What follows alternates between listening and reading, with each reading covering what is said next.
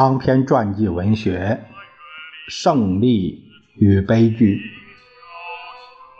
斯大林的政治肖像，作者前苏联德沃尔科格诺夫，翻译苏群，校对贺崇济，有事了不讲。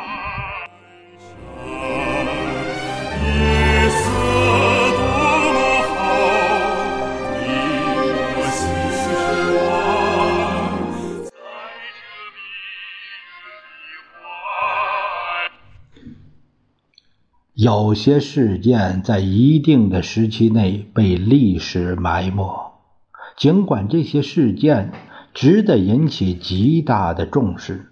其中，列宁给代表大会的信的命运就是如此。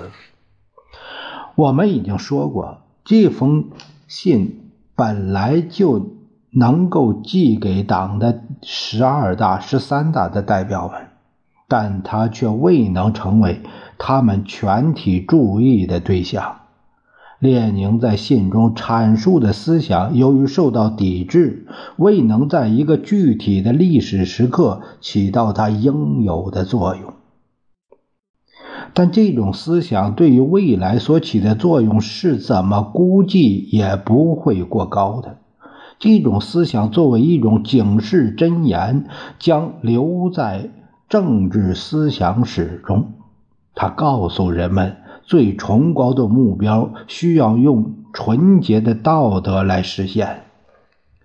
福伊列宁在一九二二年十二月二十四日到二十五日写了这封信，并于一九二三年一月四日对此信做了补充。这封信用打字机打好并装入信封。纳康克鲁普斯卡娅按照弗拉基米尔·伊里奇的意愿，于1924年5月18日将此信交给了党中央。这时离召开俄共第十三次代表大会还有五天时间。在一份有关转交这些珍贵文件的专门记录上。纳康克鲁普斯卡娅亲笔写道：“我转交了十三篇笔记，这是弗拉基米尔·伊里奇从十二月二十三日到一月二十三日在病中口授的记录。这里不包括另一篇关于民族问题的笔记，目前他在玛利亚·伊林尼奇亚手中。”其中一些笔记已经发表过了，就是关于工农检察院、关于苏汉诺夫。在没有发表过的笔记中，有1922年12月24日到25日和1923年1月4日写的笔记。这些笔记涉及到了对某些中央委员的个人鉴定。弗拉基米尔。伊里奇一再表示，希望他的这份笔记在他死后向下一次党代表大会宣读。那克鲁斯布卡娅在代表大会前夕召开了中央全会，根据列宁文件接受了委员会的报告，通过了一项决定：应宣读的文件根据列宁的意愿改在代表大会上宣读。将分别在每个代表团内宣读，并做如下规定：不允许翻印这些文件，由列宁文件接受委员会的成员向代表团宣读。这是第一次在列宁没有出席的情况下召开代表大会。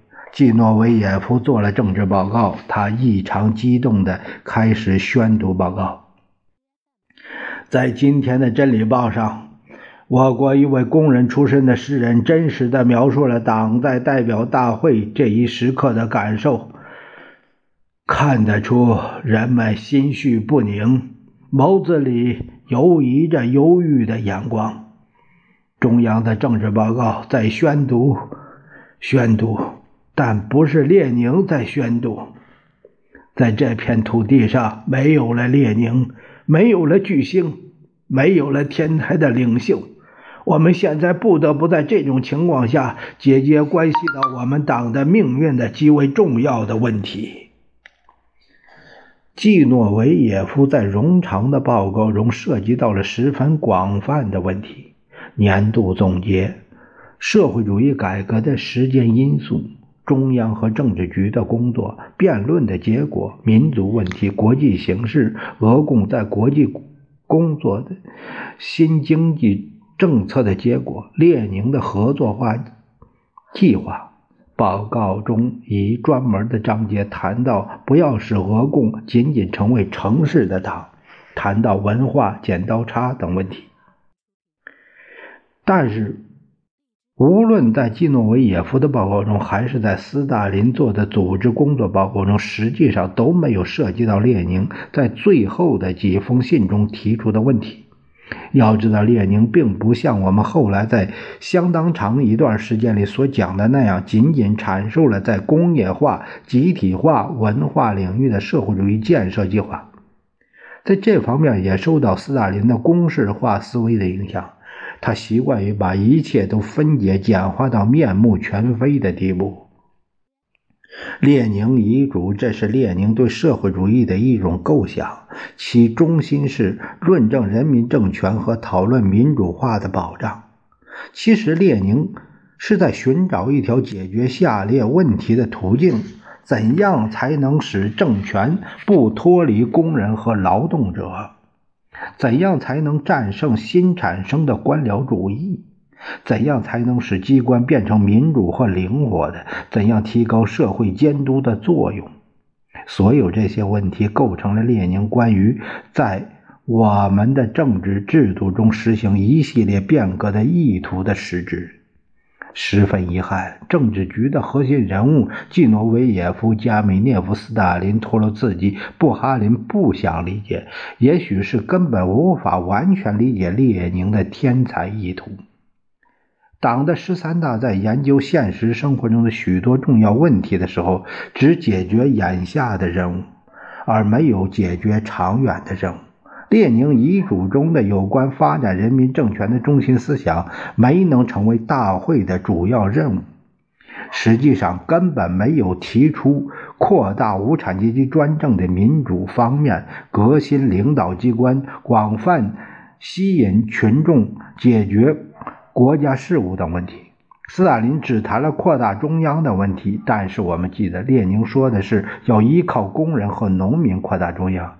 而在十二大和十三大的中央组成人中，即使都是些合格的人，绝大多数是职业革命家，从工农中当选的新的中央委员很少，而这与列宁的想法背道而驰。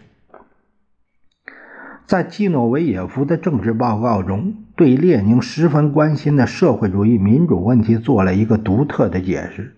报告人引用了工厂的一位工程师的话：“这位专家说，仅仅给人民生活必需品是不够的，应该给他们人的权利。”工程师说：“只要我们没有这种权利，我们会懒惰起来。”只要不承认人是国家最宝贵的财富，人们就不会有社会积极性和劳动积极性。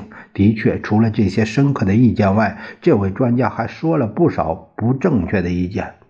季诺维也夫对知识分子的这种情绪的反应是：我们应当改善专家的物质状况，但是他们所要求的那种政治权利，就像不照镜子就看不见自己耳朵那样，绝不会得到的。有这种想法不仅仅是季诺维也夫一人，在中央还有许多人，他们不能理解社会主义在人文方面的构想。这种无知也成为后来一连串灾难的根源。毫无疑问，革命后仅过了六年半的时间，如果不实行无产阶级专政，共和国联盟是经不住敌人内外打击的。但是，忘记列宁如此关心民主原则和人民政权，迟早会产生影响的。列宁给代表大会的信没有受到应有的重视，在一些代表团中，只向专门挑选出来的人介绍了信的内容。加梅涅夫特别活跃，没有进行任何讨论。在列宁文件接受委员会的同志进行了这样的传达之后，提出了一项预先准备好的建议，建议斯大林在自己的实际工作中考虑列宁提出的批评意见。围绕列宁给代表大会的信所做的工作就这样结束了。实际上，由于采用了这种传达形式，这封信根本没有受到重视。这封具有历史意义的极其重要的文件没能成为确立党内生活民主原则的基础，没能成为在党的领导层进行组织变动、提出新的人选担任总书记一职的基础。同时，还需要考虑的是，从列宁写这封信之时起，已经过了约一年半的时间。在这段时间里，斯大林领导了一场与托洛茨基的斗争。托洛茨基早在列宁去世前不久，就利用各种借口对总书记发动了猛烈进攻。斯大林进行了坚定的反击，他得到了大多数党员的支持。所有这一切不可能不对代表们对斯大林的态度产生影响。许多人会做出这样的判断。撤掉斯大林就将意味着承认托洛茨基正确。许多代表的政治素养并不高，这不是他们的过错，而是反映了国家的普遍状况。许多人弄不清楚政治那种错综复杂的关系，往往把表象当成实质。托了自己能够利用其蛊惑人心的言辞，长期以来赢得政治觉悟不高的人的欢心，并非偶然。在宣读列宁的信时，各个代表团都被怀疑：为什么这个极为重要的文件不在会上直接讨论呢？为什么要在小圈子里密商呢？为什么不把列宁的建议公布于众呢？所有这一切，不仅是由于某些人做了工作和施加压力的结果，而首先是许多代表政治素养不高的结果。后来发生了一连串灾难的原因之一，在于在某一阶段上，不仅大部分群众，就连党员的政治素养也不高。其中许多人未必能够想到，恰恰是在革命后，摒弃了天上的上帝之后的今天，他们却向造就地上的上帝迈出了一步。他们也不会知道，天上的上帝是一种象征，他需要的往往是象征性的祭品，而地上的上帝却不满足于此，给他的祭品将是可怕的。唉，出现像列宁那样的先知，在历史上是十分罕见的。但是要知道，并非所有的人的政治素养都不高啊。基诺维耶夫、加米涅夫、里可夫、托姆斯基、吉尔任斯基、加里宁、卢佐塔克、索克里尼科夫、弗隆兹、安德里耶夫以及许多其他布尔什维克，知难道不知道应该极为认真的分析领袖遗嘱吗？我认为他们是知道的，但是团结一致这个往往从形式上理解的口号。扼住了良知的呼唤，甚至可以说良知没有机会起作用。后来不止一次出现过这种情况，在新领袖的地位越来越高的时候，不仅现实的民主受到不断限制、削弱、阉割，把党变成了政治机器，而且许多人良心的呼唤受到压制。他们本应站出来公开反对个人篡权。但大家清楚，对一个具体的人来说，这将会有什么样的结局？问题恰恰就在这里。这种良知只有在勇敢的思想的支持下才能起作用。内心的怯懦往往对人有更大的影响。